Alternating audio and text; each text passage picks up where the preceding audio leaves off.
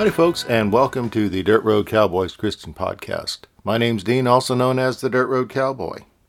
Whether this is your first time tuning in or if you're a repeat listener, I want to thank you for following along. I really appreciate you.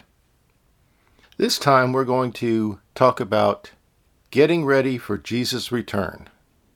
So, are you ready for Jesus to return? I doubt it. I seriously doubt it. Now, if you're sitting around waiting for a rapture, then you aren't even close to being ready for Jesus to return. You're just looking for an escape. Jesus isn't coming to bail us out. He's coming for a victorious church, not a beaten down thing that we've become. We're going to have to get ready. In order to be ready for Him, you'd have to already have overcome the last enemy, which the Bible says is death. The Bible clearly says that he must stay where he is until the last enemy is put under his feet. That means we must do it. He can't come back and do it. We have to do it for him. We have to put these enemies under his feet. He already overcame death. Now it's up to us to do it. It's our turn, through the Spirit of life within us. The same Spirit that raised Jesus from the dead is here to quicken, to make alive and immortal our mortal flesh, our bodies. The Bible says that the mortal must put on immortality. It didn't say that the mortal would be clothed from on high with immortality. The mortal must put it on. If I told you to put on your coat, it doesn't mean I'm going to put it on for you. You have to do it. We have been given the Spirit of life, the Holy Spirit. Paul mentioned that he was striving for it but he still hadn't attained it, which is obvious, otherwise, he'd still be alive today. He did say that it would happen someday, that not all would die, that they'd be changed in a moment, in twinkling of an eye.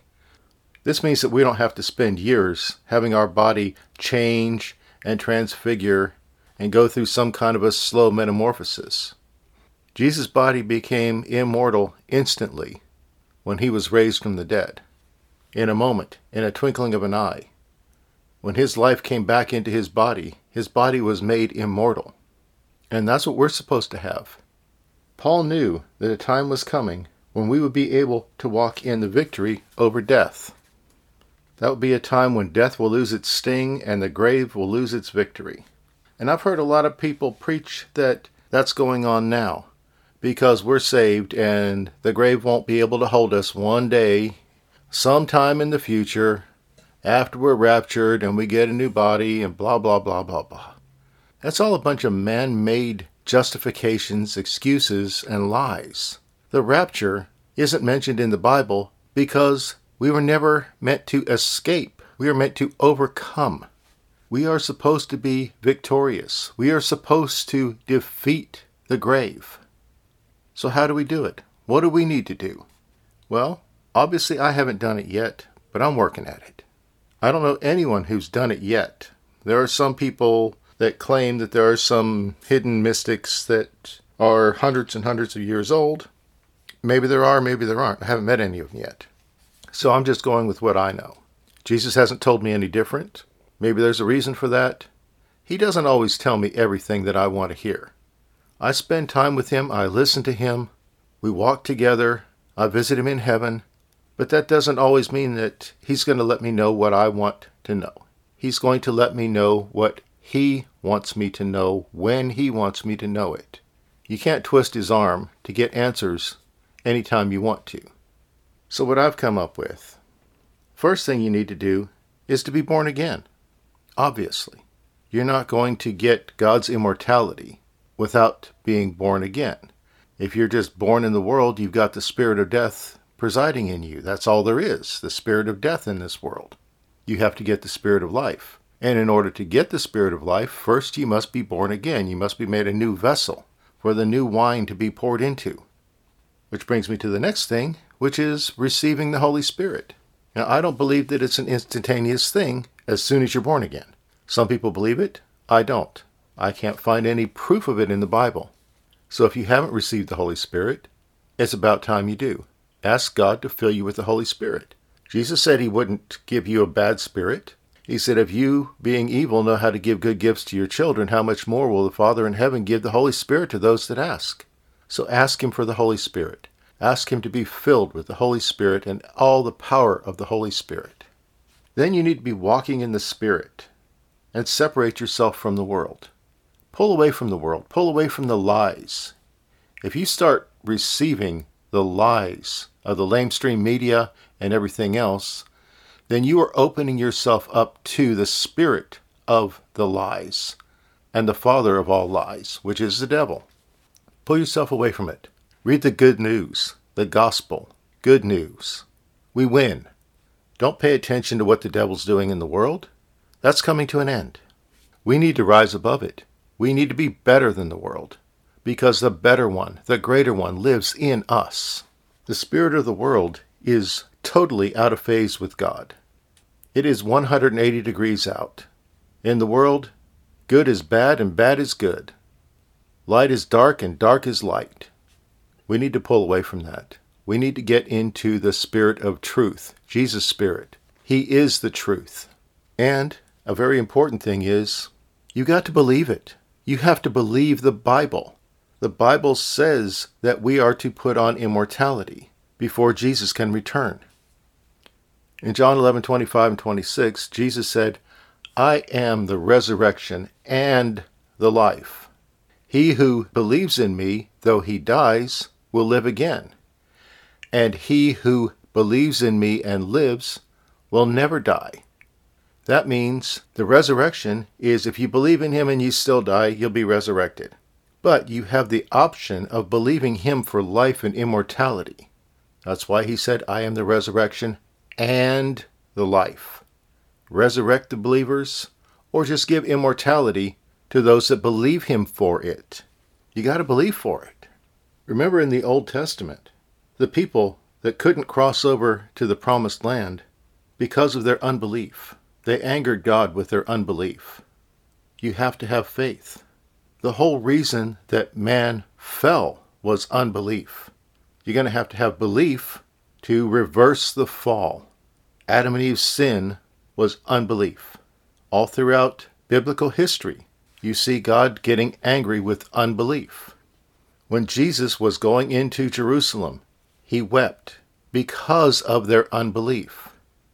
When Jesus was going to raise Lazarus, he wept, not because he was losing his friend. He knew he was going to raise him. He already said that. Why would he be weeping over that? It was because of their unbelief. They didn't believe it. He knew his time was short, and people were still walking around in unbelief. And they haven't changed in the last 2,000 years. This is still a world filled with unbelief. We got to change that, people. We have to start believing. If you're a believer, then believe. Period. Ask the Holy Spirit to show you what your new body will look like. And then practice seeing yourself in that new body. Being young, being strong, being vital, being healthy, immortal, walking in the power that Jesus walked in and doing the things he did, and even greater things shall you do. That's his promise. You going to call him a liar? Yeah, let's not go there. Let's just do what he said. Do the things he did and even greater things. If you don't know what the greater things are, work on doing the things he did first. He'll show you the greater things. The Bible says that as he is, so are we in this world. Not as he was, as he is, so are we in this world. So, how is he? Well, glorified, immortal, and all powerful. We're part of him. We're supposed to be the same way. As He is, so are we in this world. I'm not making this stuff up. This is the good news. This is the gospel. It's been watered down so much that people aren't even getting the milk of the gospel anymore, let alone the meat. They're barely able to drink watered down milk. We've got to start moving beyond traditional churchianity. You don't go to church for 10 or 20 or 30 years. That's your boot camp, people. You're supposed to train and then get out there. That church is supposed to train you. That ministry, the apostle, prophet, evangelist, pastor, teacher, is supposed to be your boot camp instructors. They're supposed to teach you how to hear from God and how to move forward in God's will for your life.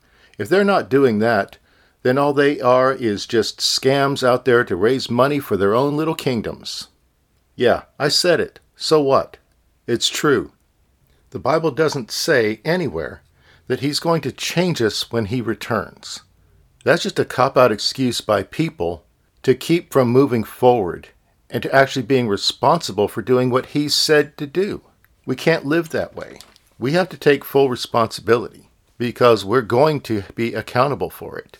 We're going to be judged on it. You have to get out there and do what He said to do. It's going to take faith because without faith it's impossible to please God. Just like healing or any of the other promises, it's a joint effort. It's His power, but our faith. We're not doing this of our own power. If you've got the Holy Spirit, it's His power. All we're doing is using our faith to allow Him to do His work in us.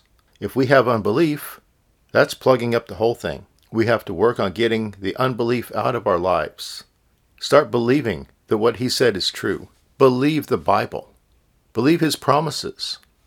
He already came to reverse the evil that happened in the garden.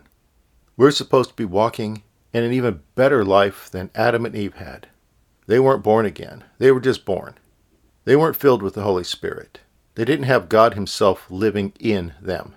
We do, if you've received the Holy Spirit. Otherwise, you've just been born into being an empty vessel.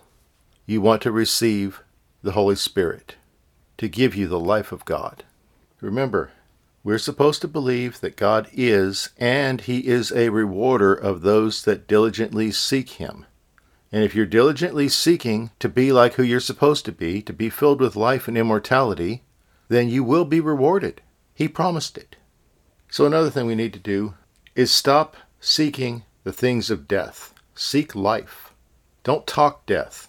Don't talk pain. Don't talk sickness. Don't talk famine and disease and destruction. Don't focus on aging and getting weak and feeble. Those things aren't yours. Those things are for the world, not for you. You've been made a new creation. Those things don't have to apply to you unless you let it.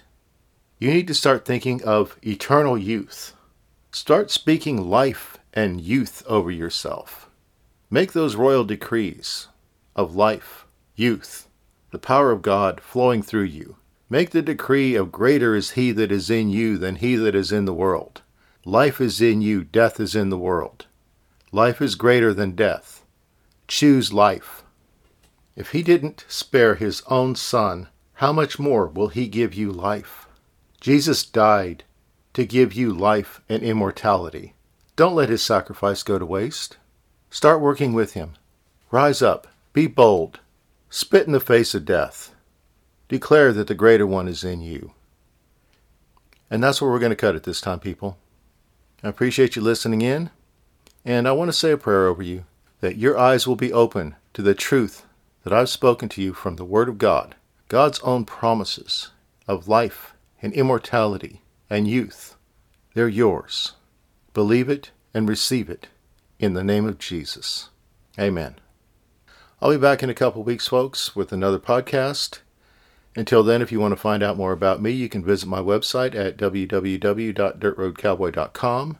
You can find out a little bit more about me, contact information, and a few other things on there. So for now, this is the Dirt Road Cowboy signing out. Bye, y'all.